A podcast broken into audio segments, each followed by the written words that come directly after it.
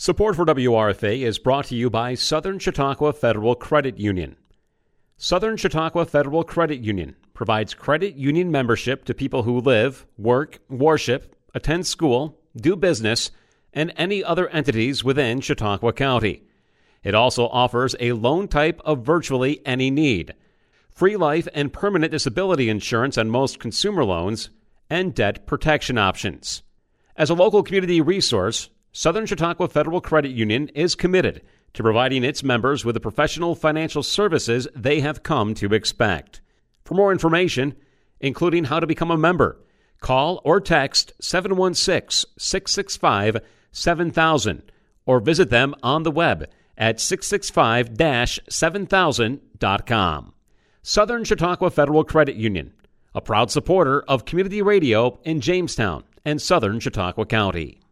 The following program is a special presentation of WRFA and the Reg Center for the Arts, made possible through funding from the Corporation for Public Broadcasting and listeners. Thank you for like joining you. us for this special community conversation. I'm Julia Ciesla-Hanley, WRFA Public Affairs Director. At this time, two years ago, we were starting to learn that it wasn't just going to be a two week shutdown to flatten the curve in COVID 19 cases of the pandemic. In fact, the first cases of COVID 19 in Chautauqua County were just starting to be diagnosed. A lot has happened in the last two years, and since the beginning of the pandemic, according to the New York State tracking data, over 23,000 people in the county have tested positive for COVID 19, and unfortunately, nearly 300 people have died. We've seen variants like Delta and Omicron surge through the population, with another variant, stealth BA2 Omicron, now starting to send cases back up in some areas of the state. But on a more positive note, we also have had vaccines available by the end of 2020, with two boosters also approved. The COVID 19 pandemic has now transitioned to being endemic, or in plain speak, the virus, much like the flu, is not going away. We want to take an opportunity to talk to those in healthcare and mental health industries about their experiences the last two years and the lessons learned. I first would like to thank you who are tuned to this program on our airways on 107.9 FM, as well as those who are watching online. While we don't have an in person audience at this event, those watching online are invited to submit questions for our panel using the comment section that I will then ask if time allows. We do ask that you keep your questions brief. Also, I would like to note that this program is being made possible through funding by the Corporation for Public Broadcasting's American Rescue Plan Act Stabilization Grant Fund. So we'll get started with our introductions. Uh, I would like to introduce you to our guests tonight. So we have Bree Agett, who is an epidemiologist. She's from the Chautauqua County Department of Health and Human Services. Then we have Steve Cobb. So he's the executive director for the Mental Health Association in Chautauqua County. And then to my right, Cecil Miller, who is the vice president of operations for UPMC Chautauqua. Welcome, everybody. Thank you for having Thank us. you. It's Yes. good to be here. So we will get started just immediately with our questions. Bree, we'll start with you. And the question that we'll ask everybody will be, how are you doing today? I mean, it seems a kind of a, a, a casual question, but how are things at the health department in Chautauqua County for things in either at your, at your department or in the field right now? It's kind of a loaded question, isn't it? it's it's been a two years for sure. Uh, so we we continue to be very busy, um, regardless of the fact that investigations and contact tracing have kind of been reduced to a minimum. Um, we still have COVID responsibilities that we're responsible for, including um, testing in the schools. We provide resources for all the school districts in the county to fulfill their um, mandatory testing for unvaccinated staff. Uh, and we also continue to answer any questions that the schools have regarding guidance on COVID 19. We respond to inquiries from the community.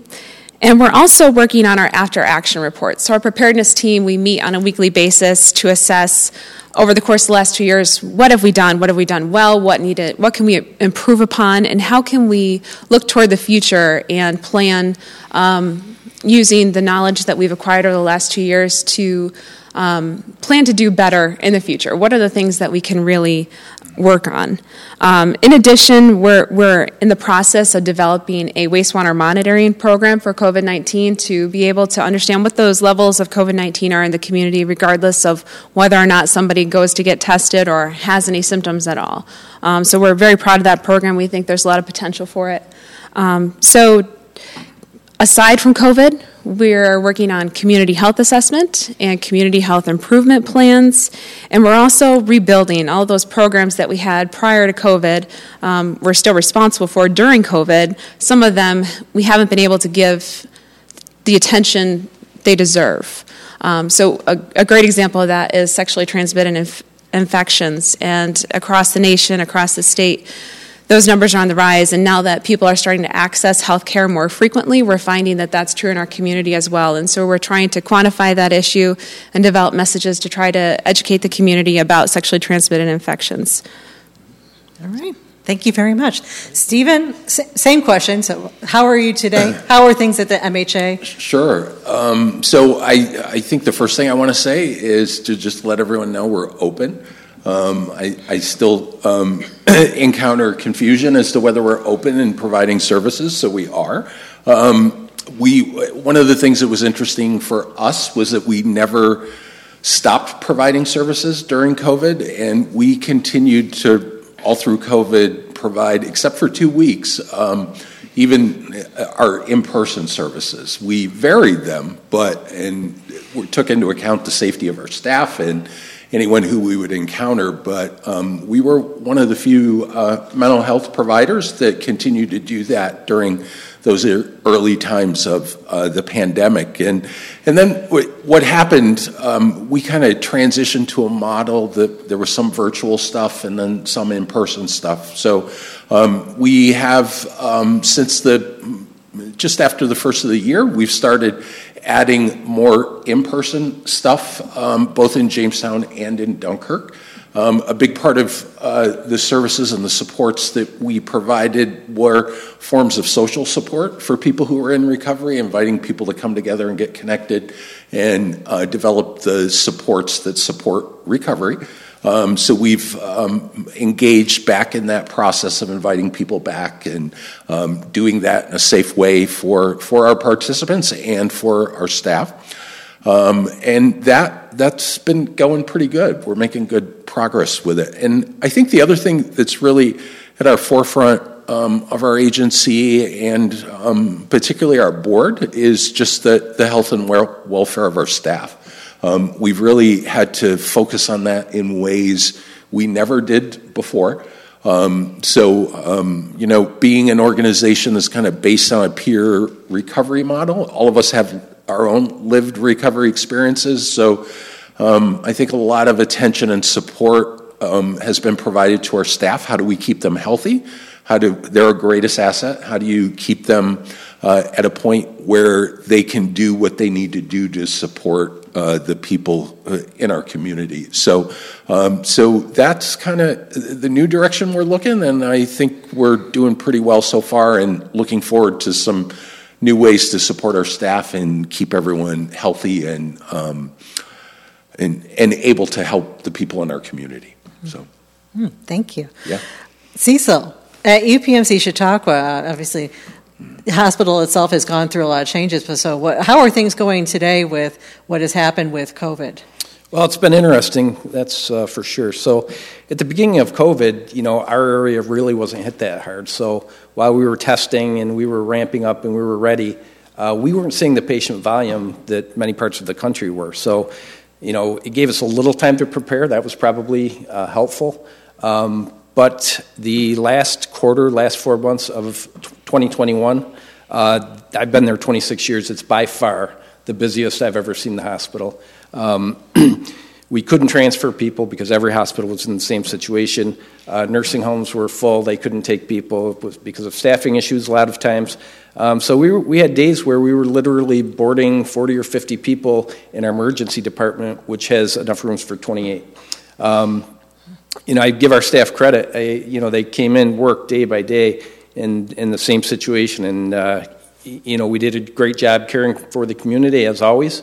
Um, we put rooms where there weren't normally rooms in the emergency department. It's just what we did. Uh, we doubled up rooms on the floors if we had to. We did what we had to do to take care of patients. Um, today, as you asked, um, things are much better. You know, I think um, all hospitals have seen a little relief uh, from that spike in COVID. Uh, today we had no COVID patients in house. Um, it's been that way for a couple days for the first time in a long time, so that's great. And I know our sister hospitals, you know, Hamot, Northwest, um, they're seeing the same thing, so that's great. Uh, we've also worked on some great relationships with the nursing homes, um, and they're taking more patients, patients that maybe didn't meet criteria for insurance, uh, they're taking them now. Um, so it, it's really been a great community effort, and uh, we're certainly today in a much better place than we were three months ago. And, I, I tell people, you know, if you need care, I've said it all along, you, you need to get the care now. Don't wait. Don't put it off because that certainly has been one of the things we've seen from COVID is people put off care and then when they came in they were really sick and, and we didn't find the things we would have if they had the uh, you know primary care or screenings. Mm. So moving on to the next question, and Stephen, I'll start with you. And it's, it's kind of the big question. What did you learn from the pandemic? What did you learn at MHA or even just personally? Yeah, um, that's a great question. Um, that was actually one of the easiest ones for me to answer. Um, I, I, think, from my perspective, as uh, somebody who works in the mental health field, and I, I think uh, amongst our staff, this was pretty universal. We really realized that people um, in general just aren't prepared for isolation and crisis and change um, like we encountered in COVID. Um, and it really made us realize that, um, that, especially from a mental health point of view, it's so easy for us to know what we need to do to take care of ourselves health wise. Like we know if we go to the gym and we go through these routines, um, our body is going to be healthier. We know if we eat a good diet, um, our, our body is going to be healthier. But few of us know what we should do on a regular basis to take care of our mind, to take care of our mental health. And, um, and uh, you know, really being aware of that process of what you do to take care of yourself emotionally and mentally, um, I, I, don't think we pay attention to that as a society. I, historically, we're not comfortable talking about mental health. Um, so, um, you know, I, we've really learned that, at least in the folks who we work with, and uh, the folks who we work with um, are obviously more susceptible to mental illness to really begin to talk with them about those wellness techniques and what do you do and, and, and how do you take care of yourself mentally? Um, is, is, it, um, is it fishing? Is it walks? Is it biking? Is it journaling? And really be creative to help people come up with those ways to take care of themselves. And, you know, I, I have to say, honestly, even myself personally, when I was in the middle of the pandemic, I had to sit and look at that for myself. I, I had always assumed I was in a pretty good place with what I did to take care of myself um, mentally and, and emotionally, and realized that I wasn't as in, a, as in as good of a place as I thought I was. So um, I've really spent a lot of time with that. Um, we've, our, we've done a lot of work with our staff doing that. And now, when we connect with somebody who comes for services, that's one of the first things we ask. You know, what's your routine? What are you doing to address the, the mental health stuff? So many people come to us and say, I go to the gym every day, which, which is great. Um, but, you know, what, what are you doing for um, emotional and um, mental support? So we've really been aware of that. We've really learned a lot about that. And I think um, the other thing I learned was that prior, um, we've our, our, agency has always had a big embrace of harm reduction and the principles of harm reduction, whether it's on the substance use side, but also on the mental health side. And um, I think we've embraced those even more um, during the pandemic. Um, not always just from the point of view of saving a life. You know, we think of that harm reduction technique of or practice of um, naloxone that will save somebody's life who's overdosing. Um, of course, that's important. But harm reduction finds its root in, a, honestly, a basic love and respect for other people, to meet them where they're at, to, to understand. I think one of the things we learned during the pandemic was that everybody looks for something to cope with stress. Um, it's not just somebody who has a substance use disorder, it's not somebody who has mental illness. All of us look for that. That's, that's part of that's part of human nature. And when we understand that and accept that, the harm reduction approach becomes really easy. Um, because that person, you know, across from us who we're trying to help, and I don't just mean us as mental health providers, I also mean us as neighbors, I also mean us as community members to, to take that approach and um, listen to people, meet them where they're at, and offer support. So um, those those are two things that become very clear to me personally, and then also us at the MHA. Cecil, we'll, we'll go to you next. And what would you say are things that you learned from the pa- pandemic, um, either personally or from the hospital side? You know, the first thing is uh, nurses and, and our employees in general are incredible. I mean, you think back, we didn't know exactly how it, this was transmitted. And so we're telling you know, our people in the ED, somebody's going to come in with respiratory problems, you need to care for them. And they did. And, you know, it's easy for me. I sit in an office, slap on the N95, you'll be fine. But, you know, these are real situations, and we didn't really know. You know, we knew we wanted to wash our hands, wear a mask, but we didn't know how it was transmitted. And they came to work every day. You know, it was really incredible. Um, the other thing is the depth of the system that I work for, UPMC. Um, it, it, was incredible. I'd be on calls every day with Tom Reed and other hospitals, and every hospital was out of everything. You know, whether it was masks, gloves, and you remember how it was that first six months, especially. And it was almost embarrassing. We just never had those issues. Um, you know, we always had enough supplies. We, all, we had the monoclonal antibodies. We were the first in the area to provide that. Um, it just was never really an issue for us, um, and that's the depth of a system as large as UPMC. Um, and, and it really it was incredible. I, I remember uh, the Department of Health. You know, one of their mandates was that every hospital have a 90 day supply of PPE um, in a warehouse that you didn't touch, just in case. So um, we got a nice letter from the Department of Health saying if you don't have this 90 day supply by Monday, um, there would be an X amount of dollar fine per day. So this was on a Friday morning, and we had a supply by Friday night from Pittsburgh. So um, I don't know a lot of hospitals who could, you know, dig that deep and, and be able to do that. So um, the, the last thing, the collaboration within healthcare, hospitals, you know, Department of Health, everybody, how we work together. We tend to be very siloed um, before COVID. You know, we did our own thing. We looked at everyone as competition. We didn't necessarily work that well together, I'll admit that. Um, but this forced all of us to work together, and I, I think ultimately that was a great thing. Yeah, the whole silo thing. Definitely one of the things I noticed changed a great deal when we were when we were going through in any any industry with COVID.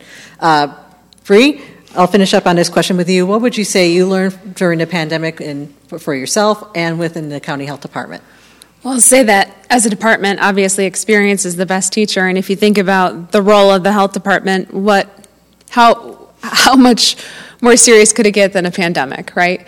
And uh, prior to the pandemic, we, we had to do all these drills and exercises for preparedness every year or every other year. There's, there's something that we have to do. And prior to COVID 19 pandemic, uh, we had done a, a Hep A exercise, and that was at so it was a post-exposure prophylaxis exercise that we did at JCC prior to COVID. And uh, I remember it. Can you back up and explain sure. what that is? Because I'm, I'm, I'm, okay, yeah, sure. So, yeah. so um, if someone is exposed to a virus. Uh, we know that they've been exposed, whether it's uh, by a food handler or um, in an environment perhaps where there's drug use or like a homeless shelter. If someone's been exposed to a virus, um, like such as hepatitis A, um, in the case of hepatitis A, post exposure prophylaxis, which is basically vaccination after you've been exposed, um, that can help to prevent serious infection and also death. So it's a, it's a big deal. Uh, and we have to do these exercises periodically just to make sure that we know how to do this. It's the responsibility of the health department to, to take that on.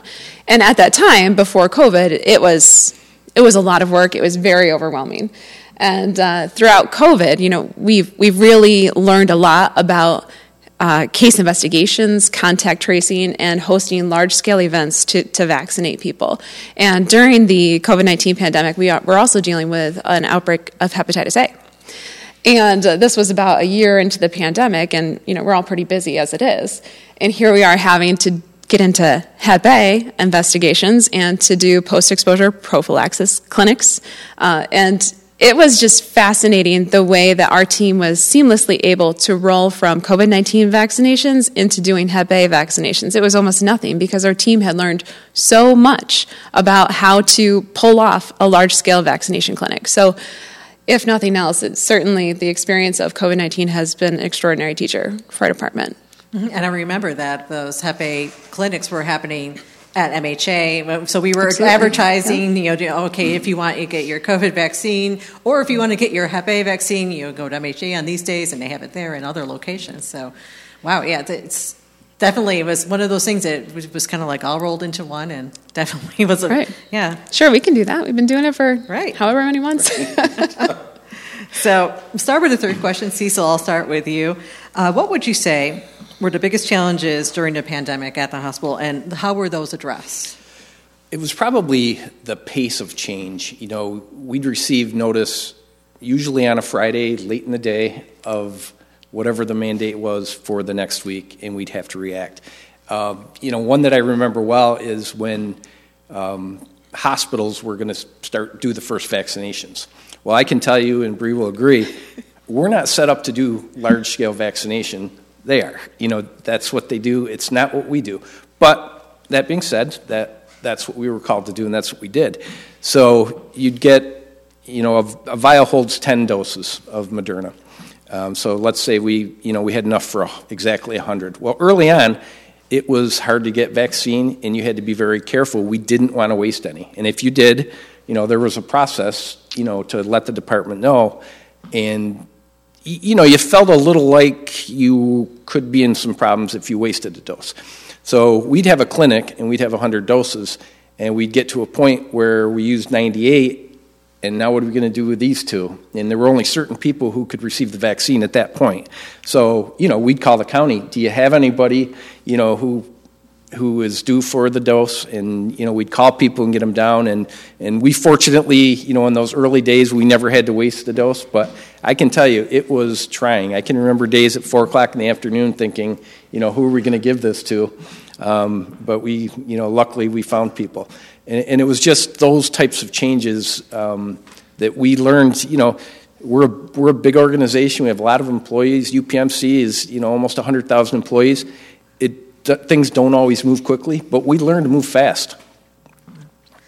Bree, I'm going to come back to you and ask that same question. So, what would you say biggest challenges during the pandemic, and how oh, were they addressed? Yeah, my answer is is somewhat similar in that um, I, I would say that the the biggest frustration was the constantly changing guidance and the mandates or rulings that would come down and we had no notice at all. You know, in a, in a lot of cases, we would hear about them from local media who were inquiring about the uh, the governor's press release and how we were going to um, fulfill whatever uh, mandate was coming down at any given moment. And we had absolutely no notice. We didn't have any guidance, and we were expected to to do a lot without any notice at all, and that yeah, was funny. that was incredibly frustrating. Guidance, that was the wrong term. you're right. You're right. It wasn't guidance was yet. it was yeah. The guidance was to come out, you know, two to three weeks after the mandate was to be enforced. Yes. So that was incredibly frustrating, and the target kept moving, and and I recall during these these press conferences, call your local health department. They'll know what to do. Call your local health department, and we had no idea what to do. No one, you know, our, our message was trust us, come to us, let us help you. And at the same time, you know, we didn't have anything to to base our, our guidance on because we we just found out that that change was happening. And I would say that the the last thing that I was thinking about here is a lack of resources. At the beginning of the pandemic, we had almost no resources in terms of funding, in terms of additional staffing support. We couldn't hire any additional people. We were told we couldn't use volunteers. Um, resources came late. I would say too little, too late, except for I would say that the resources that are being provided now are, are adequate. They're just not as important as they would have been last year at this time. You know, the money has come through, but when we were starting to do vaccination clinics, we had no idea that we could purchase items and then they would be reimbursed later on. So we didn't have proper signage. We didn't have you know, new, you know, cots or or uh, uh, barriers to, to protect privacy, anything like that. We didn't have any resources to, to buy those things. In hindsight, the money was coming, but nobody told us. Millions of dollars. Absolutely, yeah. yeah. And we're not used to spending money, so like, what are we supposed to do with this? Sure, sure. And thinking about when you're talking about you know, not the guidance, but the mandates, is that you know it was one of those. It was almost appointment viewing to watch the governor's update every day because you never knew what was going to be announced right. at any given time and what changes. And you know, at the time, I was working in government and myself, and wondering, well, are, what are we going to be able to do?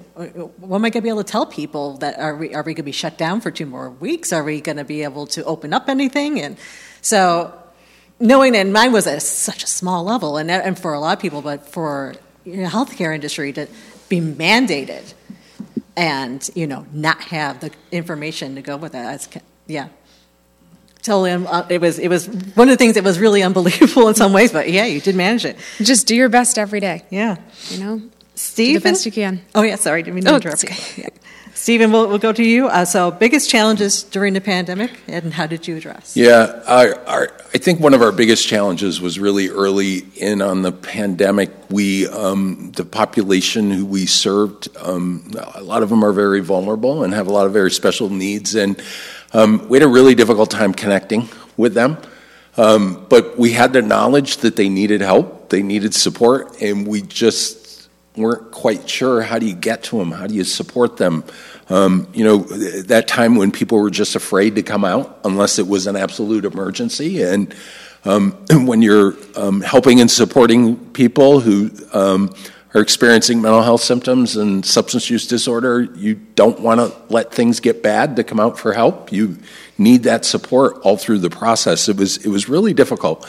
Um, I, and the way we um, kind of got around that initially was we um, we realized that food was an issue for a lot of folks and getting food to folks, and um, we had um, we had had some relationships with the Salvation Army, you know, some contacts, but we were really um, they were having a really hard time getting food out into the community also, and they knew um, that there were people who normally would come for food um, that weren't coming anymore. So they had names and they had addresses, and we kind of got together and talked and said, well, we know these people need food.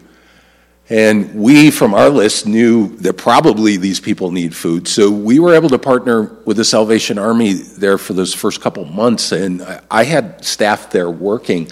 Um, so we were able to start making food deliveries um, for the Salvation Army. Um, and that got us out into the community. Um, and it, we connected with people who the Salvation Army had and folks who were our participants. Um, so, with the uh, showing up and bringing food, we were also able to show up and bring um, access to mental health supports, to addiction supports, and and to also provide information to folks as to what services were available in the community. Because a lot of people were under the impression that everything had shut down, and while a lot of stuff had shut down, there were ways to access those services. So um, I, we were able to really um, connect with a lot of people that way um, through food um, and to um, really, I think, serve them in a way we weren't quite sure to, or how we were going to do that initially. So um, I was really that wasn't really what we how we expected to do that, but you know that those partnerships in the community that we had, um, at least among the nonprofits in Chautauqua County, um, somebody already touched on that, but we really connected in ways we've never connected before. So I was really happy with that, and um, and I think again, I already touched on this, but one of the challenges we had was just making sure our staff were healthy and taking care of themselves. Um, we um, responded, we respond a lot to overdoses in our community. So um, going out and not having access to some of the same supports we would have had before then um, really kind of took its toll. Um, so um, I, I, think really you know, we really learned our greatest asset is our staff. Um, we already knew that, but we learned it in a deeper way. Um, so, um, yeah, that that was one of the big challenges we had to figure out. So. Mm. Yeah, and, and for as much as I know the folks at MHA and, and, back then, I was not even aware that you guys had collaborated with the Salvation Army mm-hmm. on that, that project. And, and yeah, that was something definitely I, I knew St. Susan's had closed down. And yep. so, and I think eventually started offering to go yes bags. But, yeah. at, the, but at the same time, people who normally right. you know, would have come out to get them were afraid to. Right. Yeah, so. And even St. Susan's, when, when they did reopen and were, were passing out to go, um, they would let us come over and get a bunch of to go um, lunches so that when we were out meeting with people, we could also hand those out. So just these partnerships just sprang up out of nowhere, um, which in hindsight, they all made sense, but sometimes, um, you know, sometimes we grow in difficult times. So, um, and we learn we can do things that, that we didn't even think of before. Right. So. Right, and so the, this comments are, are going to fit well into our next question. but before I go to the next question, just for our viewers and listeners, I want to introduce our panel again. Uh, we have Bree Agett, who is an epidemiologist for the county health department, and then to to her left is Steven Cobb from the Mental Health Association in Chautauqua County, and then Cecil Miller to my right, who is the Vice President of Operations for UPMC Chautauqua. So once again, thank you for, for being here on this panel with us to talk about COVID-19 and, and kind of a two-year retrospective, but also talking about things today. Mm-hmm. So going back to the next question, what opportunities, and this is a weird question to me, because pandemics are horrible. Obviously, the, the effects they have on a community are horrible, but it forced, I think, a lot of people and agencies to do a lot of things. So, what opportunities, if you would say there are any, came out of this pandemic? And Cecil, we'll start with you. Okay. You know, we certainly had to become more efficient. Um, you know, I don't think it's a surprise to anybody that there's a staffing shortage in healthcare. Um, so we were dealing with that at the same time we were dealing with, you know, volumes that we hadn't seen before. So you have to find ways to be more efficient. You know, whether it's with nursing staff, whether it's using nurses' aides in ways you didn't before, um, whether it's you know in housekeeping and maintenance, you know, you name it. Every department had to find ways to do more with less. Um, so that was one of the things we we learned. You know, the other thing. Let's look at my notes. Sorry. Um, we were forced to keep patients that we hadn't kept before. So in the past, you know, we may have shipped somebody to Hamot. Well, Hamot was full. They couldn't receive any patients unless, you know, it was really a critical uh, patient that we couldn't keep. So we learned to keep sicker patients at UPMC Chautauqua. We have great doctors, we have great staff. Um, we have a system of 40 hospitals with thousands of doctors that they can use and call and, and you know, video chat with. Um, and we were able to keep patients that in the past we didn't think we could. And we found out, you know, we, we have the talent, we have the bench strength, um, and we are able to keep those kind of patients. So that, that was what we learned. Yeah going down the line, because Steven, uh, what were some of the opportunities? You, you kind of did mention mm, yeah. some of them, but what are some other opportunities that you found uh, came out of this pandemic for the MHA? Yeah, um, I, I think I just for a second I want to touch on that partnership of the nonprofits. Um, the United Way of uh, Southern and Northern Chautauqua County really stepped up and organized. Um, those community based organizations that support people um, in ways that I haven't seen before. So we, we had regular weekly meetings where we discussed how can we support each other, um, how can I come over and help you, how can we um, do this, and it was um, that, that, really kind of changed a lot of relationships that we have with um, other community-based organizations, um, and that's been that's been wonderful and amazing. Um, I, I think the other thing that has come out of the pandemic, um, particularly in Chautauqua County, is a new awareness of how we respond to mental health crisis. Um, and not just um, from our agency, but also a crisis response out in the community with the police or with the um, crisis response team that Chautauqua County now has um, that uses both peers and, and clinicians to go out in the community and connect with people who are in crisis to um, I, I, think one of their first goals is to try to be able to stabilize and support people without taking them to the hospital. Um, and then if we do have to take them to the hospital uh, a way that uh, probably would be a little bit better um, to get them into the hospital if that's necessary. So prior to the pandemic, um, that we didn't have crisis response teams in Chautauqua County. Our crisis response teams were our fire departments and our volunteer fire departments, and then the police would show up. So really, we're in the infancy stages of this and figuring it out. But I'm I'm really optimistic that in the, within the next couple years, we're going to see something um, that we can, as a county, really be proud of, and will really serve our people um, in ways um, that's much better for them.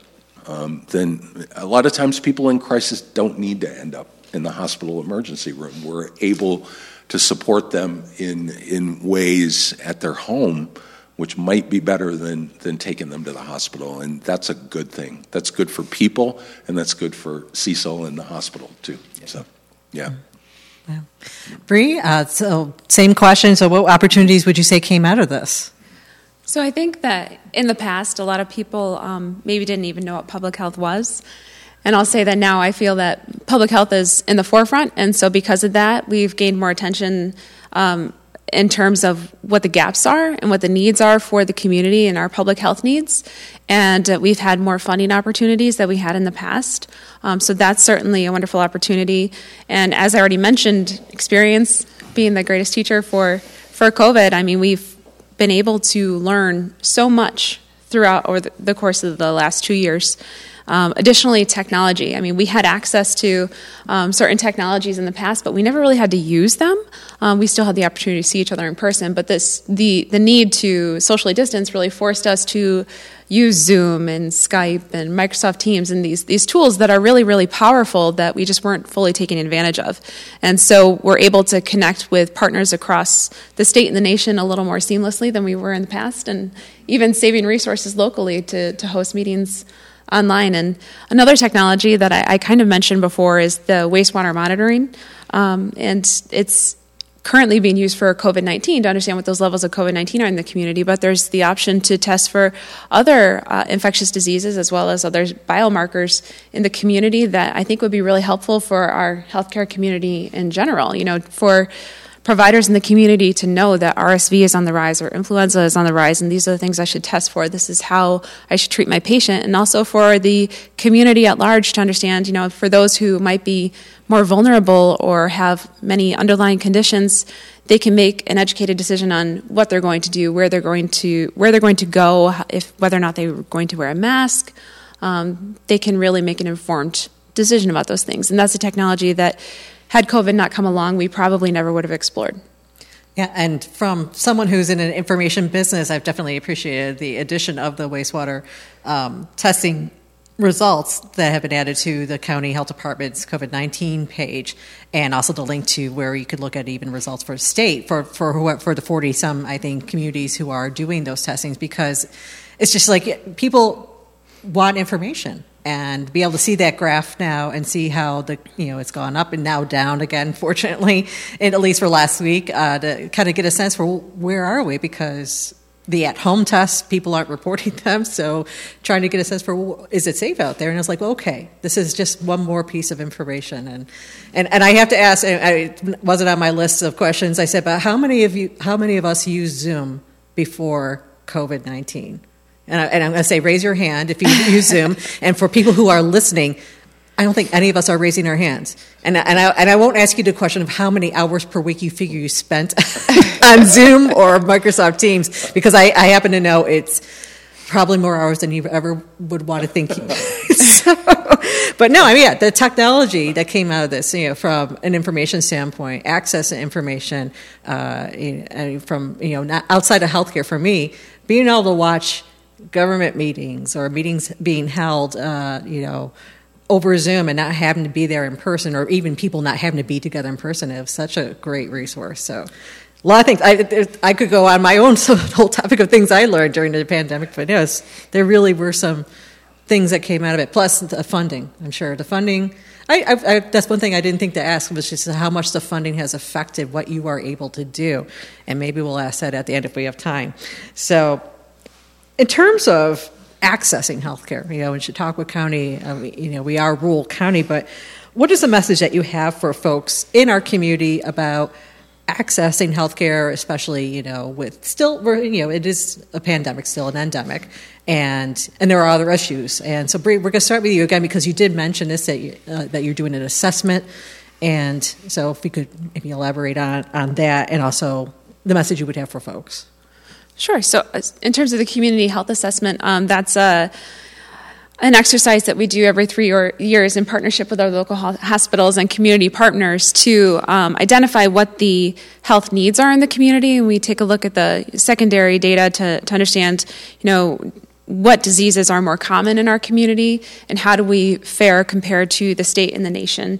Um, and one of those is is healthcare, you know, and and um, health insurance status, um, people seeking out preventative care. Um, so, like for example, cancer screenings would be a great example.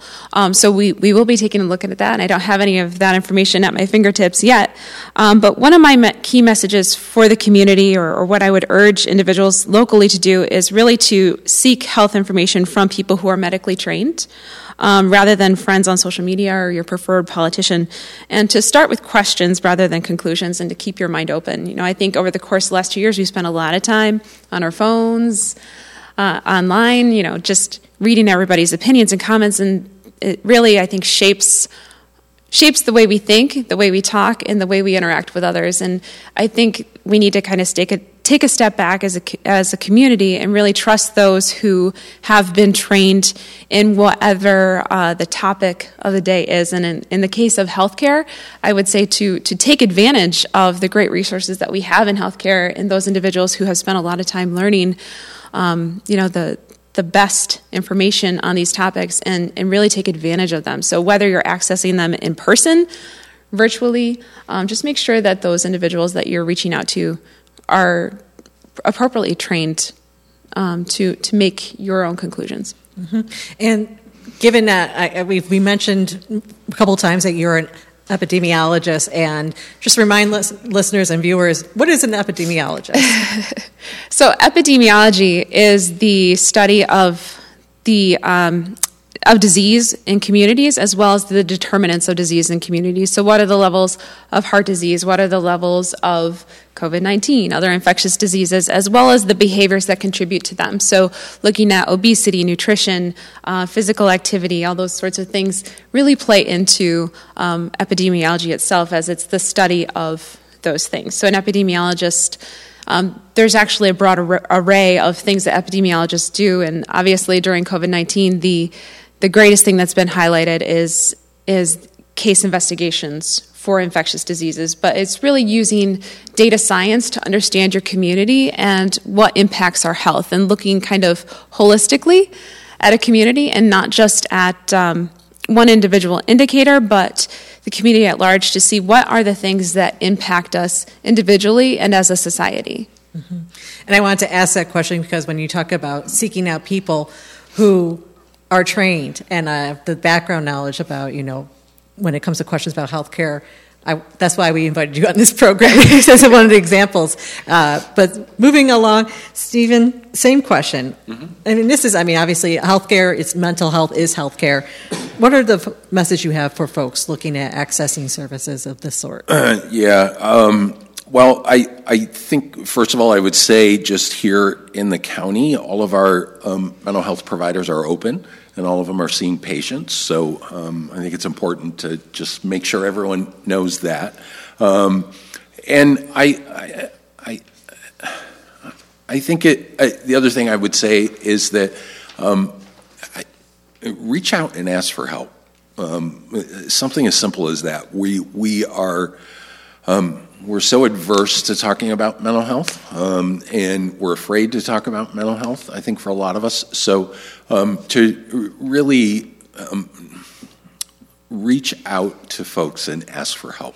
But sometimes that support for something uh, on the mental health side um, might first come from your neighbor or a family member. It, it can start right there. Um, and then the, the next step um, might be to reach out to a professional for help. Um, I, I, think the other thing we found out in the mental health field was that, um, and I had a hard time imagining how this would work. How do you deliver mental health services through Zoom? how do you deliver mental health services through a virtual appointment? And you know what? It actually works pretty good. Um, I, I think there are times where you might want to be face to face with somebody, but I think there are times where Zoom or a virtual appointment works really well. Um, so, so don't be afraid to try that for mental health. And I think the other thing um, I want to say is um, I, I think all of our clinics in Chautauqua County, I, I know that they all do, um, they all now have peer support services in the clinic. So um, UPMC does, uh, TLC does, um, and Chautauqua County Mental Health does at both their clinics. So, um, and that's a wonderful part of the mental health system that is everywhere now. So, in addition to those clinical support services, which are often essential, there's also that peer support thing um, that is available to anyone in any of these clinics. So, and all those services um, are covered by insurance too. So that's a good thing. So, um, and um, you know, you have those couple levels of support that you can now have in our clinic. So take advantage of those. Mm. Yeah. Yeah. Cecil, what would you say for messaging for people who are looking at accessing health healthcare. Obviously, people if they're coming to the hospital, usually it's not always planned, but sometimes yeah. you know for the services offered, there it is. Yeah, this this one was easy for me. It, it's safe to come to the hospital. It's safe to go to your doctor. It's safe to go to get your colonoscopy. It's safe to go get your mammogram. People have put these off. I mean, we're seeing you know backlogs because we know you know, we call people at the five year mark and you're due for colonoscopy, and people weren't coming. And, and, you know, we saw it across the board. You know, people were scared. They didn't know. They thought if they went to the hospital, they were, you know, could be exposed. It's just not the case. Um, you're safe. If you need care, please get it. Get your screenings. Um, you know, I, I can't say it enough. We're just seeing sicker people. People have put things off, and unfortunately, you know, then you get to a, a point where it would have been treatable had you been screened earlier, and, and now it's not as treatable. So, um, you know, that, that's the point I want to get across. It is safe to access health care. Mm-hmm. Under the, um, the, I think I don't know if it was federal guidelines or state guidelines. Uh, are there is there still masking required in healthcare facilities? There is, and and you know I don't want to speak for our system, but you know I would see UPMC probably still masking even if it wasn't required. Um, I think you'll see it um, especially in patient care areas, for a while. You know, it's just the right thing to do for many reasons. You know, if we've learned anything, you know, we know that masking has worked. Mm-hmm. Uh, yeah, on, on, a more you know casual note, I notice it really helps with my allergies. so, and it's springtime. So, um, moving on to this will be one of the last questions we ask before we op- open up the conversation to audience questions. Again, if you are watching us either on YouTube or our Facebook stream, or if you are listening on uh, on the radio, uh, you can submit questions for our audience or for our panelists tonight. Uh, you leave those in the comment section on the YouTube stream or on the Facebook stream, and uh, those will be delivered to me. And just again, we ask people that if you do have questions, to keep them brief. So starting with the last question I have at the moment. And uh, Cecil, I'm going to start with you again, just like so. How do you handle those who are in opposition to guidance or the information that you've put out during the pandemic?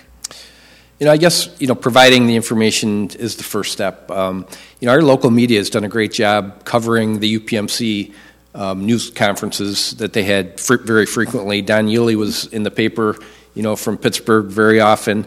Um, so getting the word out and, and really, you know, listening to the scientists and the doctors, um, that's important.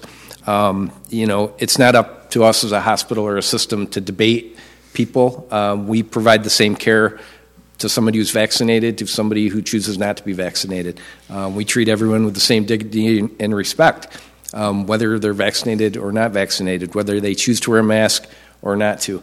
Um, you know that's that's our mission. That's what we do. Um, we're not going to provide different care to different people. Um, you know, I can tell you one of the ED doctors. I've heard him tell the story many times.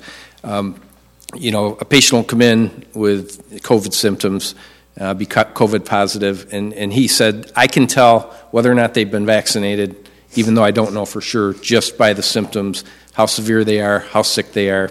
Um, and he, you know, we treat both. We treat them the same. Um, but you know, there's that's you know, you can look at all the evidence you want, but I hear those stories every day, um, and I, I, think it's it's indisputable when you talk to somebody who is on the front line, sees it every day. Um, and the other thing he always tells people, he's never treated anybody in the ED yet that came in because they got the vaccine and had some reaction, or you know, so um, that's real life. That's you know, that's not me reading it on Facebook. That's the real story. Bree, I'm going to ask the same question. So, uh, and and it's when it comes to county government, there's certainly there's there's been a lot of very frontline comments made at county legislature meetings by the public. How do you handle those who are in opposition to the guidance, the information that the, the county health department's been putting out? Yeah, I don't know that I have a great answer for that, but I, I think I would, you know, echo what Cecil said: is you start with the information, right? Like the the best information at any given time. And we know over the course of the last two years that the information has changed many times. But science is a process, and we learn as we go. And with this being a new virus, what we know about it is going to change over time. And I think that's really hard for people, and it's hard for us as organizations to adjust to that. Um, so truly, it's it's really trusting or, or, or understanding what the most recent information is and sharing it as as clearly as you can and uh, continuing to try to explain that that message might change over time because we continue to learn more. But I think that also over the last two years is that we know that there's a problem with trust, right? And we need to focus on on that being the issue. We we might have the best information that we can possibly have, but whether or not it's right doesn't matter if the person on the other end of the line doesn't trust you. And so we need to work on building trust in the community um, among each other as professionals, as organizations, and as community members. And if we can do that, then we can start to heal from this time, which has been incredibly challenging for all of us. Hmm. Yes. Steven? Same question. Yeah. How do you how do you handle those who may not be quite on board with the information being coming out? Yeah, um, I think I would echo what I've heard from um, both of my friends here. First, with dignity and respect. Um, I at the MHA, um, we fall under Office of Mental Health guidelines, so we we are still masking there. Um, so we get a lot of kickback from that now at this point because um, we don't look like a medical facility. We don't look like a medical facility at all. So um, and again, it's with dignity and respect. And um, I think people, um, at least with us as it relates to masking, I'm thinking of that because honestly, that was on my mind today. We had an opportunity to deal with that. And um, I, I will say that when you approach people with dignity and respect, most of the time, um, you get dignity and respect back. And um, I can't say that's 100% true, but um, for us, from, from our point of view, it has to be 100% true when we're dealing with uh, those we serve in the community. And, and I also think, too, um, you know, and I, I think I learned this from being a mental health provider, is to, is to always listen. You know, I, I I, I, have very strong ideas about what I know is right, about what works and what doesn't work with COVID, and that's really no different than somebody else who doesn't, who disagrees with me. Um, but that one of the things that might allow us to find a place to connect is by listening. Um, so even from my point of view, which is I, I, my point of view is pretty rooted in science and what I think and what I believe. Um, you know, to to listen to somebody who doesn't see it the same way, who who has a different set of knowledge or facts that they're working from, and and to to treat that with respect. Um, that's always when the situation turns out the best. Um, especially when you're dealing with somebody, you know, specifically somebody who's in mental health crisis. Um, that, um, and I guess I'll be honest with you. Sometimes I've just had to learn okay, you're not going to put on your mask, but I'm still going to try to help you. And, um, and that's okay. And that's when it's important, you know, to keep all of us, my staff, safe. So that if we have somebody there who's not being safe, um, we can deal with them in a safe way. Um, and that's important because people who are in mental health crisis are, are often not in a safe place with other health issues, whether it's COVID or something like that. So um, I, I don't think we ever walked away from anyone there. We had a couple people who walked in who were in mental health crisis, and then um, we quickly realized they were probably COVID positive too. And um, while none of us, while I won't say none of us were, you know, we didn't stop and think, "Am I safe?" But when we thought about that, we realized we were safe because we had taken the precautions that we needed to take. We were vaccinated, we were wearing masks, and we were sanitizing all over the place. And um, it, it's, um, you know, even even when you disagree, and even when you vehemently disagree, um, we're still further ahead if we're respectful of each other. So, um, and then you figure out how to make it work. So, yeah. Mm, yeah. Yep. One of the things we, we mentioned science a lot, and I just had a flashback thinking about every a majority of people going through school and you know taking science classes, taking mm-hmm. history and education. I mean, those are classes where you are the knowledge you, you learn then.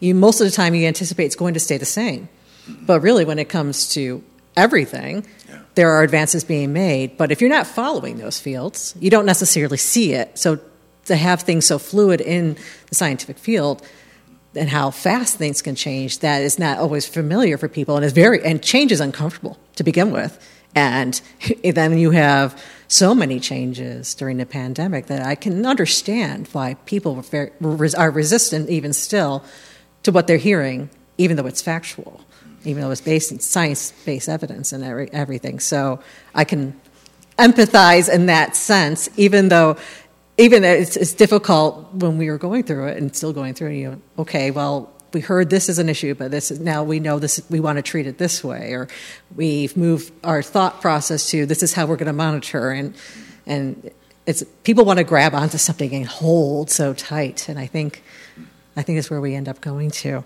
So. Um, be very quick. Be one time, time for like one question, uh, and I mentioned something about and Bree, you brought this up this fact that when you were dealing with it, you didn't know all this money was coming. So, in terms of funding, I imagine that all three of your agencies have benefited in some way from some of the funding coming down from the feds or from other agencies or places. And Bree, if we can start with you, um, what are some of the things you've been able to do now that you couldn't have done two years ago with some of the funding you've gotten? Um, so there's actually a new program that it, we're currently developing. It's not quite uh, to the the point where we're pushing out to the public so much, but the we're going to have uh, funding to support fellows uh, to work in public health, and the goal of that is really to build public health infrastructure and to build capacity in public health and encourage people who maybe weren't even necessarily pursuing public health as a career path uh, to educate them and support them and provide them with real life experience in public health, um, really boots on the ground kind of efforts. And in the past, we've we've had interns here and there, uh, but we've never been able to pay them. It's never been a you know paid position necessarily. There's been a couple that were because of special circumstances, but um, we've never had this kind of opportunity before. And so, moving forward over the course of the next year, we're going to have an opportunity to bring on up to 12 different people full time working in the field on different public health efforts that have been impacted by COVID 19. So that's just one example of funding that's been supporting us and will be growing over the next year. Great. Steven, moving quickly to you because we are running out of time, but I want to get to everyone. Is, has it, have you received any funding that's been allowed you to do anything that you couldn't have done before? Uh, yeah, we have. Um, one of the um, we've actually received funding um, to be able to provide um, retention bonuses to peers. Um, so just as there's a healthcare um, worker shortage everywhere, it is to some extent in our field too. Um, and we've also, I think, one thing that's come out of us because a lot of times peers are at the front line of responding. There's really been a greater embrace of us as as medical professionals. So, um, and New York State's really recognized that and increased some funding so that we're able to pay a, uh, a living wage and to support people who are peer specialists in a professional way. So, wow. Yeah.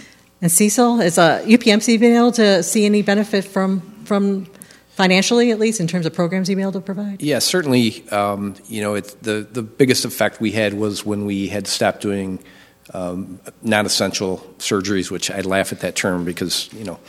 If you need a, a knee replacement, I don't think you would say it's it's not essential or elective.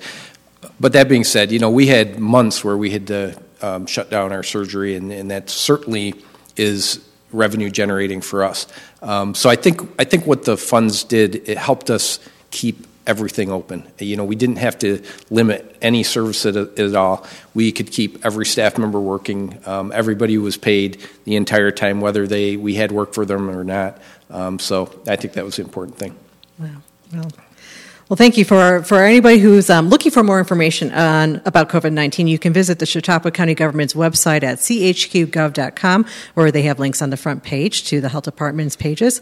Also, visit mhachautauqua.org to learn more about what the Mental Health Association in Chautauqua County has to offer. I want to thank thank each of you again for participating in this panel tonight, uh, and also thank you to our audience. You will be able to view this presentation online for free on our Facebook page, YouTube channel, and on wrfalp.com. On behalf of the WRFA, the Reg Lenna Center for the Arts team, Ed Tomasini and crew, thank you for being with us tonight here on WRFA.